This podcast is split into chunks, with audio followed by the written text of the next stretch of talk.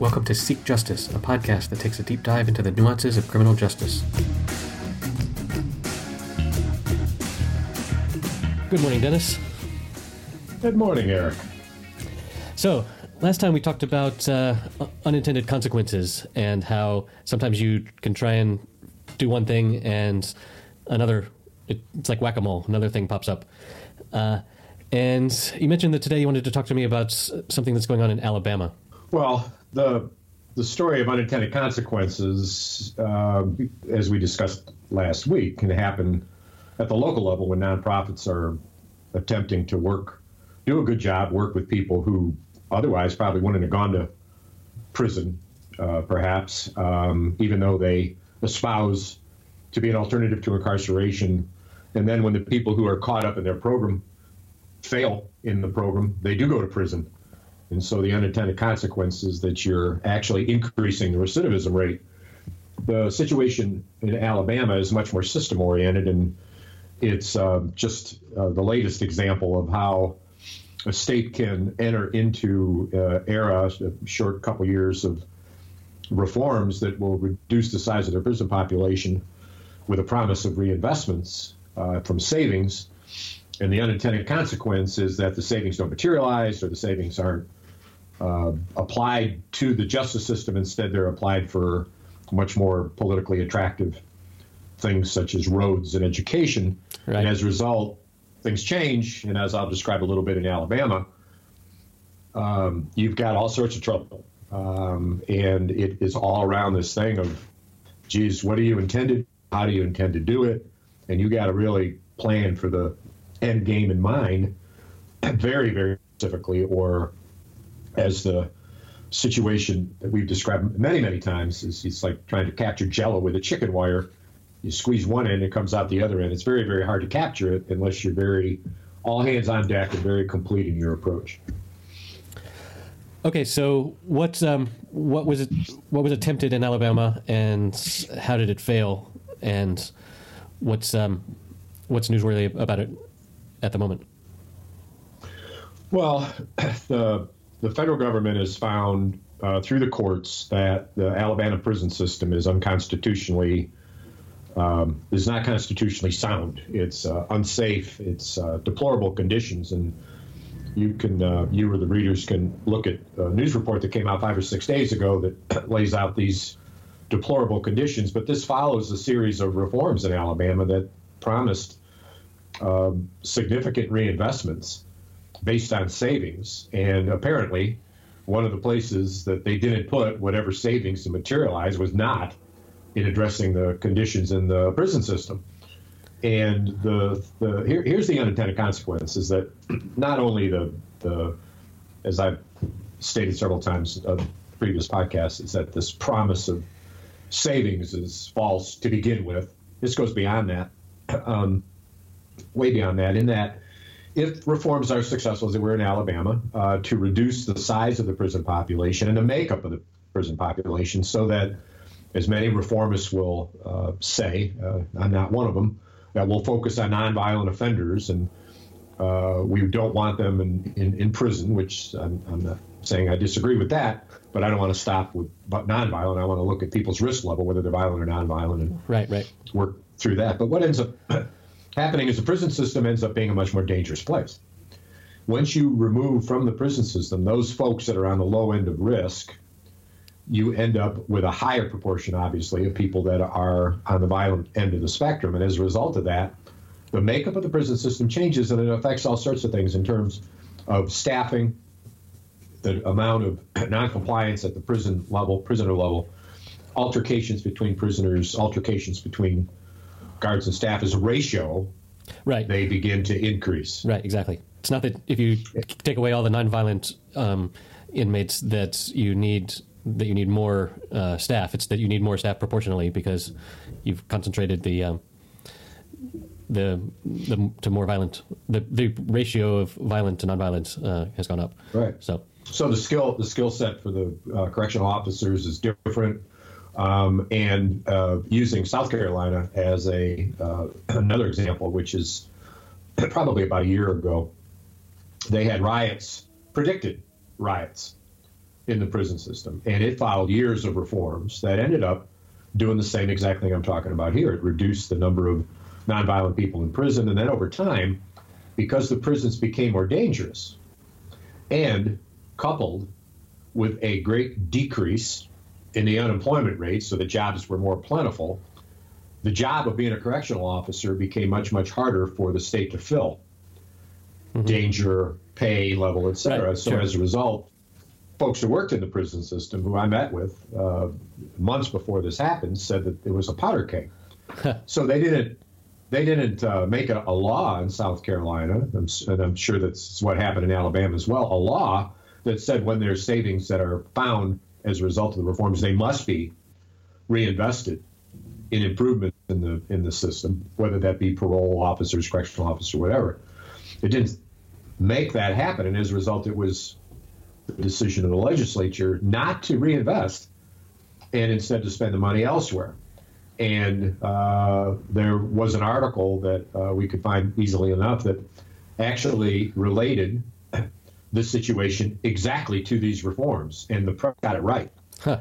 And uh, it just all gets back to these these promises that are made by policymakers.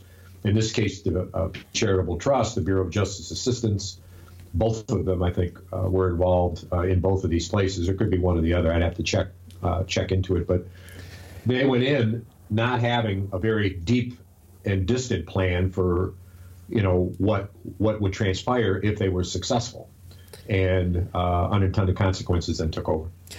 So the the bit that's unconstitutional is that part of the Constitution that talks about cruel and unusual punishment. Is that is that correct? Or? Yeah, that's right. Okay. That's right. That's right. You can't you can't run a prison system that is so dangerous uh, that people are constantly in fear of their lives, and there's uh, extensive violence and rape and things of that nature, uh, drug smuggling, et cetera.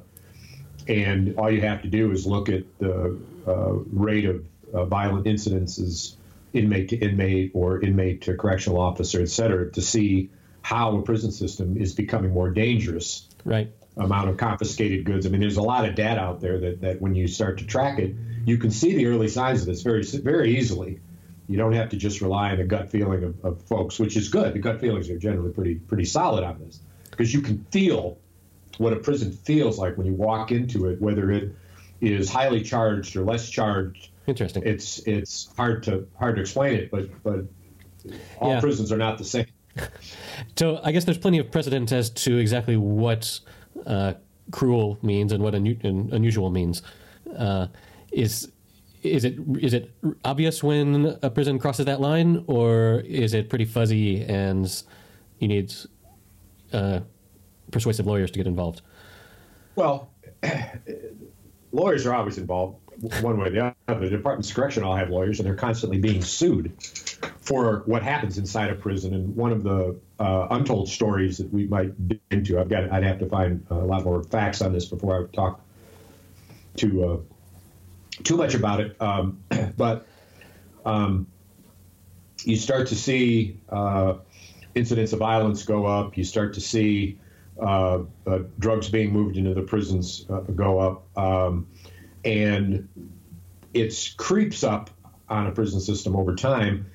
Often, what happens is an event that is quite obvious and can't be ignored because there's a prison riot, there's a murder, uh, you know, in Delaware, uh, uh, where I've worked, there was a, a, riot there. The governor was involved. They stormed the prison. One of the correctional officers were killed. Well, when the report was written about Delaware, and I'm sure this is the case in South Carolina, it will be the case in Alabama, these reports might be subtitled, Why Did We Ignore the Science? Huh. Why did we ignore the people who told us this? It's always that thing, right? Where yeah. hindsight's 2020. Exactly. Yep and and and so it's not it's not so subtle. I've been in a lot of prisons all over the country, and you can generally get a pretty good idea of the prisons being operated just by how the inmates interact with you, mm-hmm. whether they're wide open or suspicious. Uh, um, what the uh, uh, you know kind of what the temperature the, the, the, personal temperature is in the in the prison whether uh, folks are confident and uh, friendly uh, is is is may sound sound strange, But if you're in a prison where the uh, where the inmates are coming up to you and talking to you and Yeah. they're interacting with each other and and they're respectful, there's a vibe, right? You Oh, yeah. Walk into another joint, you know, and it, it's going to be very different. So these things often are they range from subtle to obvious, but uh, it's never a mystery Right. when it happens. Yeah, I imagine the the um, the nonverbal you know body language and stuff is got to be when you first walk in the door and see the way the the the guy guarding the front the front door is his posture probably tells you a lot about There's a lot. There's a lot, and you know the it's a little, it was hard for me when I had standing when I was deputy director of the uh, prison system in Michigan. It was somewhat embarrassing to walk into a prison and then all the guards would yell, uh, you know, deputy secretary on the floor, and that yell would, you know, filter up through the through the bays and the cells and whatnot. And it was always like, you know, can I just kind of come in? and the answer is no. Um, but yeah, you know, I, I remember one and and is, is that to is that to be like uh, hey everybody uh, be on your best behavior you know put down whatever Yeah. you were you were doing the the, the boss is here Yeah, yeah, st- stand attention. Yeah. Um, it's it's it's you know it's respectful uh, as well, I, I, I suppose. But you know, I, I was in a, a prison in uh, Michigan once that had been going through some very dramatic changes of prisoner preparation for release through prisoner reentry, and they had uh, been working for quite some time to change their programming and the uh, even the housing was different, programming was everything was different, and um, I went into the prison long before this trip I'm talking about, and it was the difference between day and night. And it was all about those kind of subtleties that you mentioned, you know, the way that people look at you and how uh, uh, tense or, or comfortable they are, right um, how much they smile, how much they interact. At the second time I went into prison, I had inmates come up to me and, hello, sir, and shake my hand and look at me square in the eye. yeah And the time before I went there, none of that uh, would take place. And you could just feel it uh, throughout the joint. And I remember going into, they were showing me around, of course. I went into a room where there were some of the surliest, biggest, meanest looking guys, right? Yeah. And they were all uh, hunkered over these tables and they were making teddy bears. Awesome And it was so strange What to an see image. these guys all tatted up and woolly and big, um, and then making their teddy bears. And when I interrupted, of course, as, as I would when I walk in and ask them how they were doing, uh, they were very verbal. And one guy expressed to me that this work he was doing was the most important thing he'd ever done in his life. wow And I said, "Well, that's a that's a big uh, a big deal. I mean, why is that?" He says, "It's the first time I've ever done anything for anybody."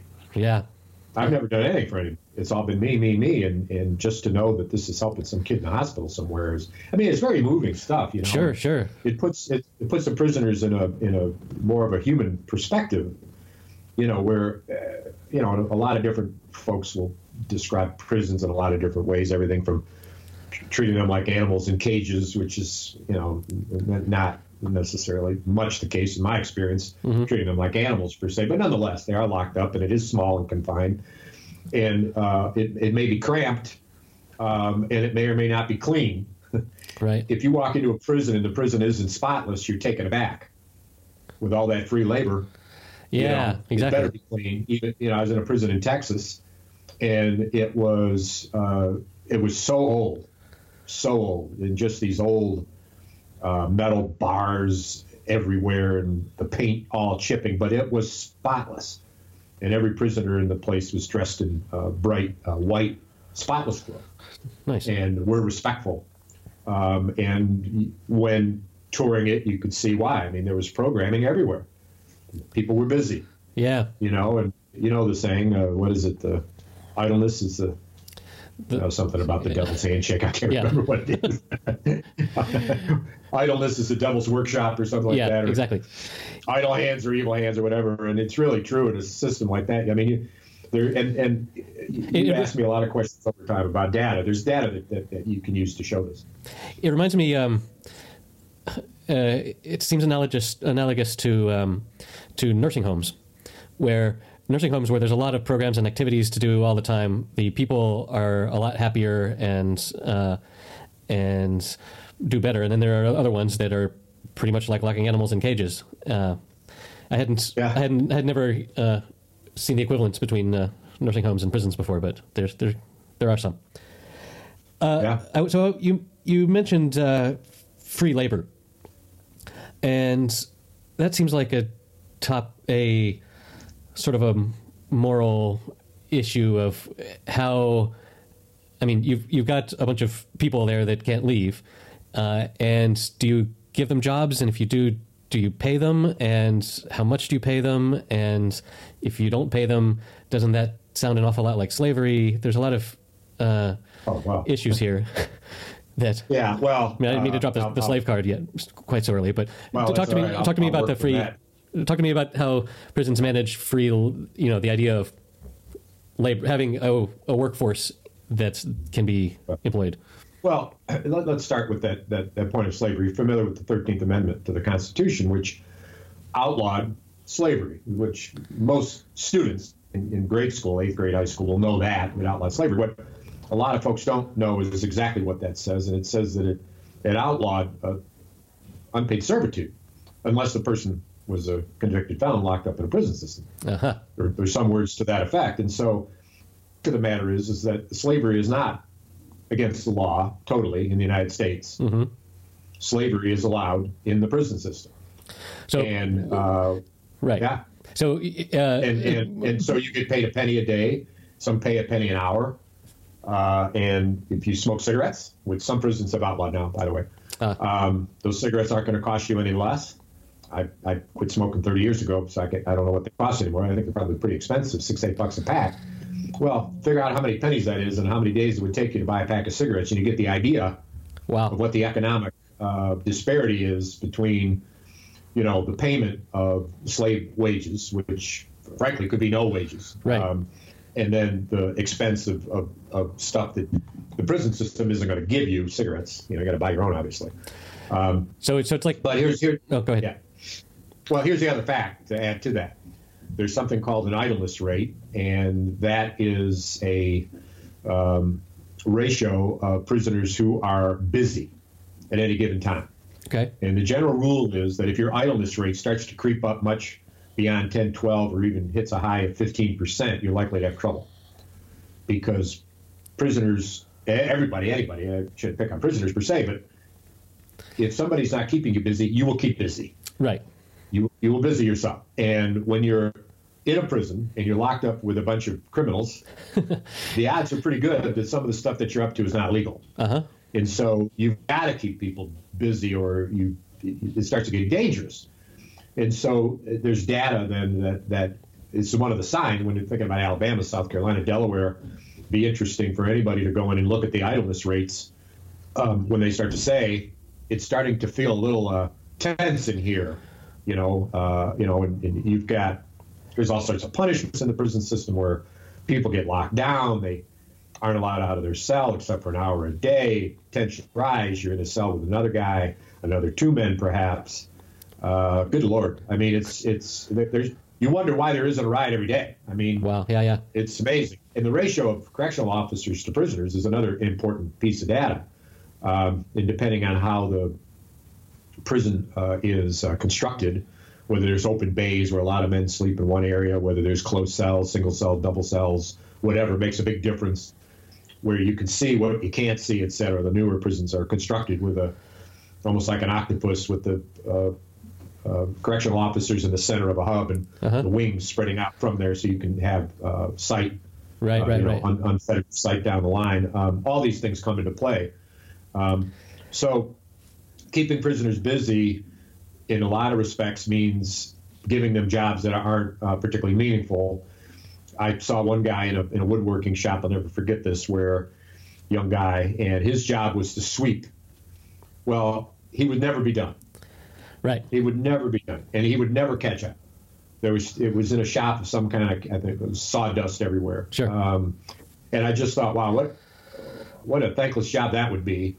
But he was happy to be busy. Yeah. Yeah. the days go along. So when I talked to him, he was making a penny a day or something like that. Um, other places you go, I've been in Angola prison down in Louisiana, how they work people there and how that prison is run is pretty remarkable with the, the number of prisoners that they have, particularly lifers.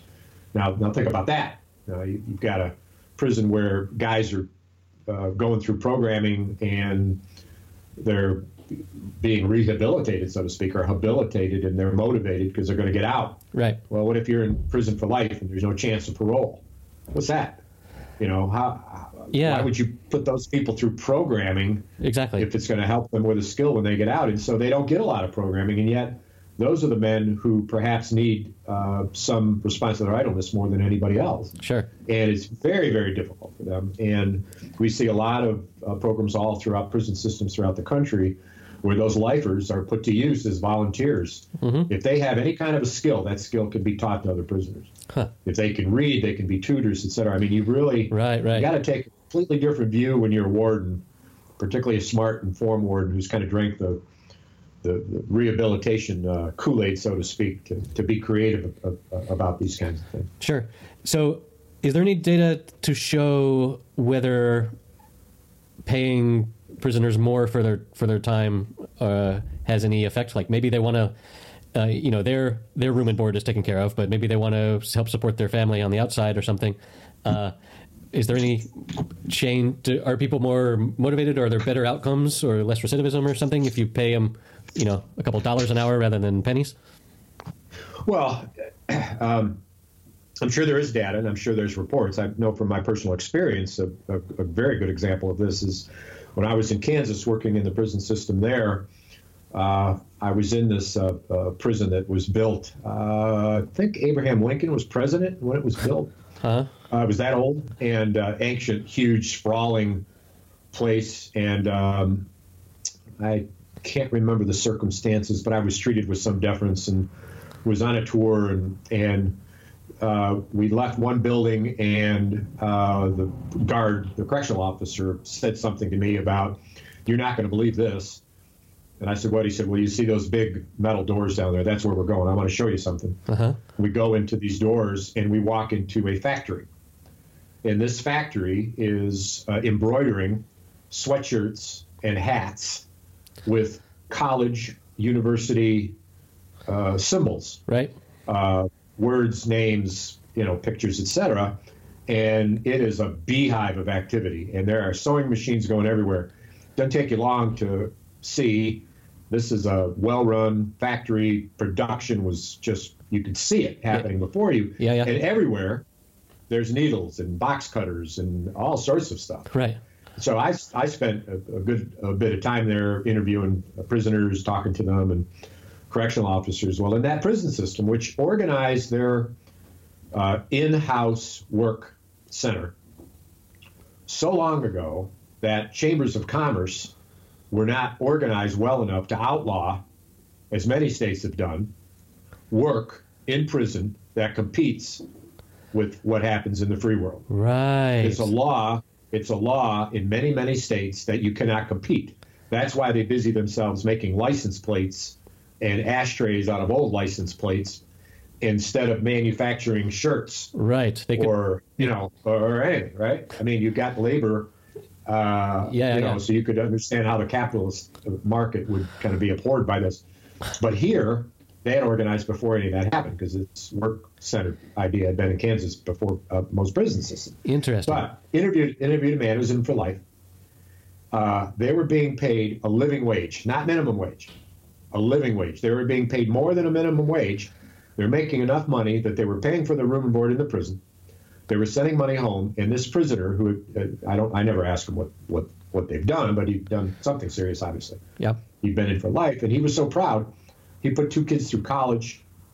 He sends home uh, money every month for his wife. He pays his own room and board Wow. and he was just so proud. Now, I will tell you this, and that's coupled then, Uh, uh, which is important. If you want to have an impact afterwards, is you've got to do something about it. I mean, earning a living wage in prison or minimum wage or better wage in prison is one thing, but if if they get out and there's nothing there, then you're right back to, to where you were. So they also had a program to place inmates in jobs based on their skill level. And so it was a good yin yang kind of inside outside. The research says you should have whatever you do in the inside that's good, you know, continue it, you know, Yeah, three times as much in the outside. That makes perfect Um, sense. So yeah, I mean, we, I could I could dig in and find the studies that would show this, but uh, you can you just know from an individual level how much better it is. Yeah.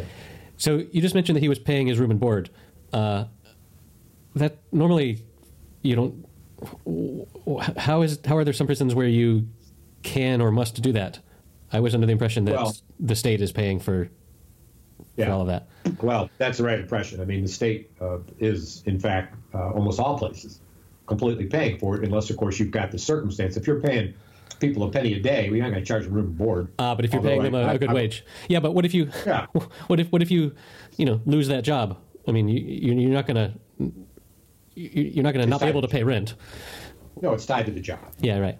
It's Okay. tied, so it comes out. Of, it comes out of your paycheck, and you know. And, and I had asked um, in Kansas, uh, geez, uh, has there ever been any you know problems with weapons, et cetera? Because you know the whole place is everywhere you look, there's a weapon, Right. potential weapon, and you know it, it, you can walk into uh, any prison, and they will have a little display case somewhere that shows you, you know, proves the creativity of prisoners, although albeit with weapons Yeah, yeah, yeah. what they make into weapons. Everything from a toothbrush that's been sharpened against a brick Right. and then used as a shiv, Yeah. you know, to, to you know, taking your shoes apart. And some shoes have got a metal shank in them that you can use for a knife, et cetera. Wow. Um, but here, uh, a prisoner, it was either a prisoner or correctional officer who'd been there for 20 some years, said in all that time they had one had had one lockdown because there was a box cutter missing. And of course, the, the key to this is, you know, keeping track of everything. You know, I mean, Sure. you, you pick your tools up, you sign out for them, et cetera. Right. Right. Right. Um, and the whole prison was shut down until the prisoners found the prisoner that took the box cutter and turned it in. Huh. Because Nice. those prisoners were motivated, they needed to go to work the next day. Right. So. uh, And the, the prisoners run the prison system in a large extent anyway. That's a perhaps a whole other uh, discussion. Uh, but it's important when you've got ratios of one correctional officer to 10, 15, 20, 30, 60, 150 men. Uh, you better be running the place right uh, without too much unrest. Exactly. Or uh, you're in trouble. So, with relation to the option to pay room and board, are there um, are there b- better cells that you can uh, you can pay more for? Can you uh, can you upgrade? Is there a uh, I want a two. I want a two bedroom. uh, no. Can I get an ensuite? I, I, I, I wouldn't put it that way, but I will tell you this: that housing in prisons is uh, driven by, uh, not surprisingly, risk classification that assesses the relative risk of a prisoner in that setting, and then puts similar prisoners in the same housing.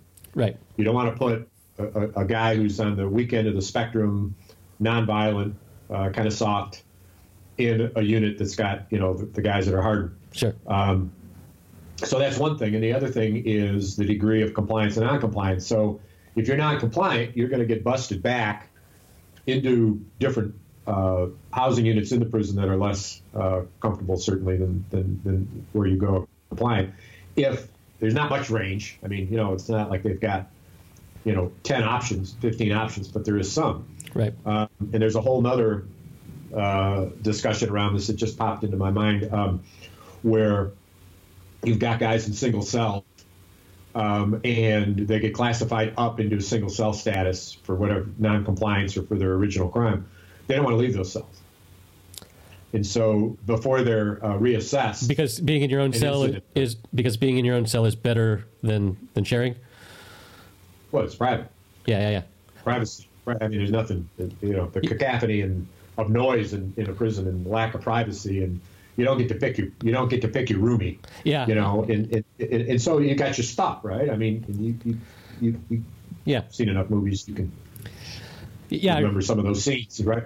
Yeah. Right? Yeah. Yeah. And so, the, the, and uh, just before that reassessment, uh, you'll see a spike in incidents.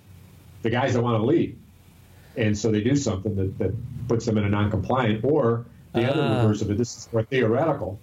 I, I don't know that I could put my hands on any data on this, so I just say it more as an opinion. I wouldn't be surprised if the correctional officers as well. They don't want to see a, a prisoner that's compliant, been in a cell for a long time, move and leave, and be replaced with some 19 or 20 year old kid that's disrespectful and, and violent and, and difficult. So, you know, they're more than happy to uh, reassess an incident, uh, which will keep the prisoner there. But class, I, I often said a classification from uh, lower custody to higher custody, from general population into single cell, et cetera, is a one way elevator. Huh, it goes right. up. Yeah, yeah. And you know, I was in the in the Michigan prison system, and we were crowded, and the uh, single cells were all taken, and we had double cells that were filled. And I asked for uh, classification, reclassification information, and found that they were only being reassessed for reclassification once a year.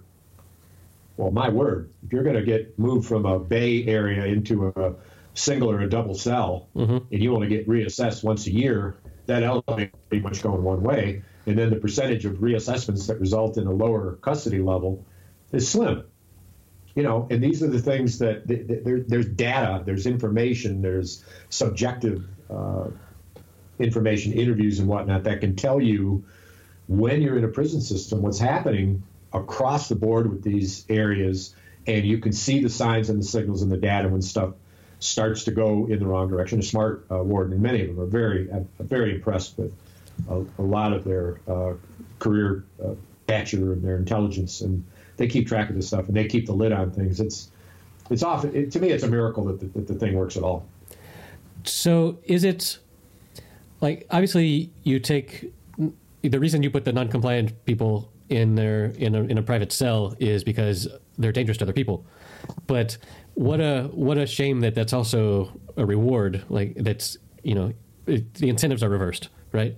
If you if you behave badly, we're going to give you uh, a nicer nicer conditions. Yeah, well, I wouldn't go too heavy with that. I mean, I, No? I don't want to. Uh, yeah, it's. I mean, single cell is no fun. I mean, the, the downsides, if you're in a single cell, you've also probably got restricted activity, so you may only get outside an hour a day. I mean, Ah, when you're in right. higher custody levels, there's, it's a it's a it's a panoply of, of different things that are happening. Uh, and I just look at I just mentioned earlier one sliver of that thing that Okay, okay, privacy. okay. Thank you It's, for it's nothing that you necessarily aspire to, but if you've been in prison long enough and you're an old guy, Right. and the, the, the young guys that are causing most of the trouble. I mean, the, the, the guys that cause most cause most trouble in prisons many many times are folks are short termers. They're in there for a short bit. They're not going to be there very long. Right. Their maximum sentence is such they know they're going to get out. They can't keep them there beyond their maximum sentence, and so those guys are ruling. You're an old guy, a lifer, wants to go along and get along, and this is your home right you don't want to be around that, you know. And so, For sure. uh, it'd be uh, it'd be fascinating to, to get a to get a prisoner on the show. yeah yeah yeah Um, a life, you know, who's been in prison and for he or she to describe all of this stuff, you know, uh, prove me true or prove me wrong. But uh, yeah you know, my experience is, is based on you know talking to people and being there and watching it, seeing it happen. yeah uh, you know being being out here it's hard to either even fathom what all the uh, incentive structures are going on in there Well, in Europe, this is completely different uh, uh, system altogether. Depending on where you are, you, you you've been you've lived in Denmark for a while, so you know maybe a little bit about their prisons are run. They look like community college campuses. you Yeah. know, I mean, they have really uh, gone into a completely new era that the United States uh, will never see anything like that in, our lifetime. Of course, my lifetime is nearly as long as yours is going to be, but I don't know that it'll ever happen. Yeah, I don't know that it'll ever happen. I mean, we've talked so many times in so many different ways about the difficulty of getting these reforms to stick uh, in a jurisdiction, in a, a prison, let alone a prison system, a state system, let alone the entire country. I mean, we're, we're just so far gone. You know, it, it, as I'm nearing, you know, retirement age, I've considered now and then, geez, what what did you accomplish? And I am feeling very positive about tens of thousands of prisoners that have benefited from the policies that I've helped change and shape in terms of their life in prison and life after prison. So it's been helpful. But on the spectrum, on the perspective of whether or not the dial has really changed on the system itself, you see some pockets of it, but no, not not not really. And you know, and, and again, I mean, it's built on this uh, principle of slavery. Uh, Right. And if, if th- that was outlawed for some pretty good reasons, we don't need to elucidate them. I mean, we're, we're very clear about that. But those same kinds of things are going inside the prison system. Yeah, yeah. I think our, I think we can assume our listeners are anti-slavery, so we don't need to go into those arguments.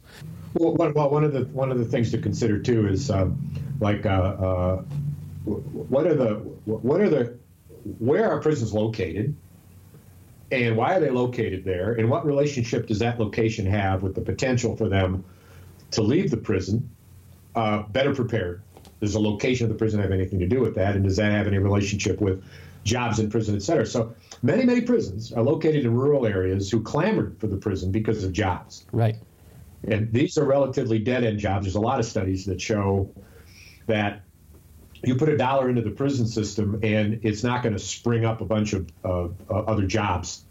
You might have uh, prisons and then you may need more parole officers, but it's not like a manufacturing job where, as a result of manufacturing, you create warehouse jobs, you create transportation jobs to move the goods, you create wholesale and retail businesses to be able to sell the goods, et cetera, et cetera.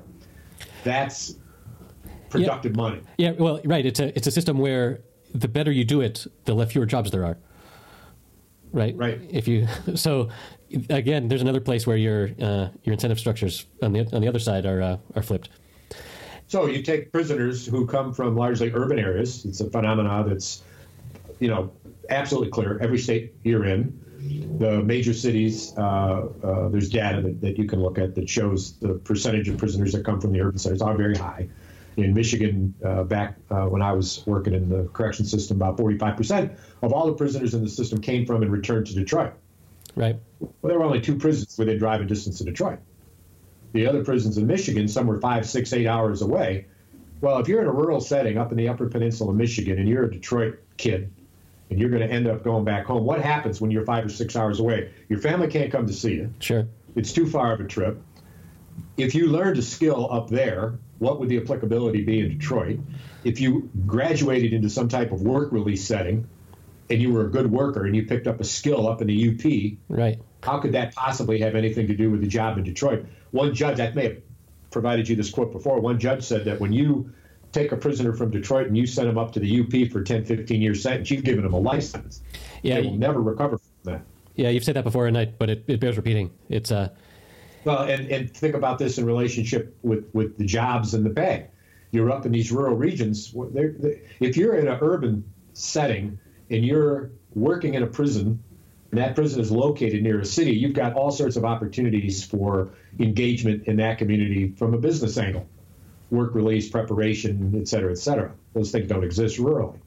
And uh, it's, uh, you know, private prisons come into, into, play as well here. It's a whole other topic. But so if we, uh, so if we put if we put prisons closer to cities, this would have overall better outcomes. We we think, and also are are are prisons something where uh, where no one wants to have the prison nearby unless you're in the rural area and think there there are jobs? You, are people afraid of, of, of uh, you yeah. know escapees or something? Or yeah, the, the, the, the places that clamor for prisons are the places where unemployment is high. They tend to be more rural. Right. So the urban centers are not going to clamor. Um, and they're likely to suffer more from the NIMBY principle, not in my backyard, NIMBY. Yep. Um, and that's another reason why the prisons are, are built far further from the urban center. On the other side of that, though, is the we've discussed and somewhat obvious the, the benefits of having a, a, prison, if you're going to have one, have it closer to an urban center, if for no other reason.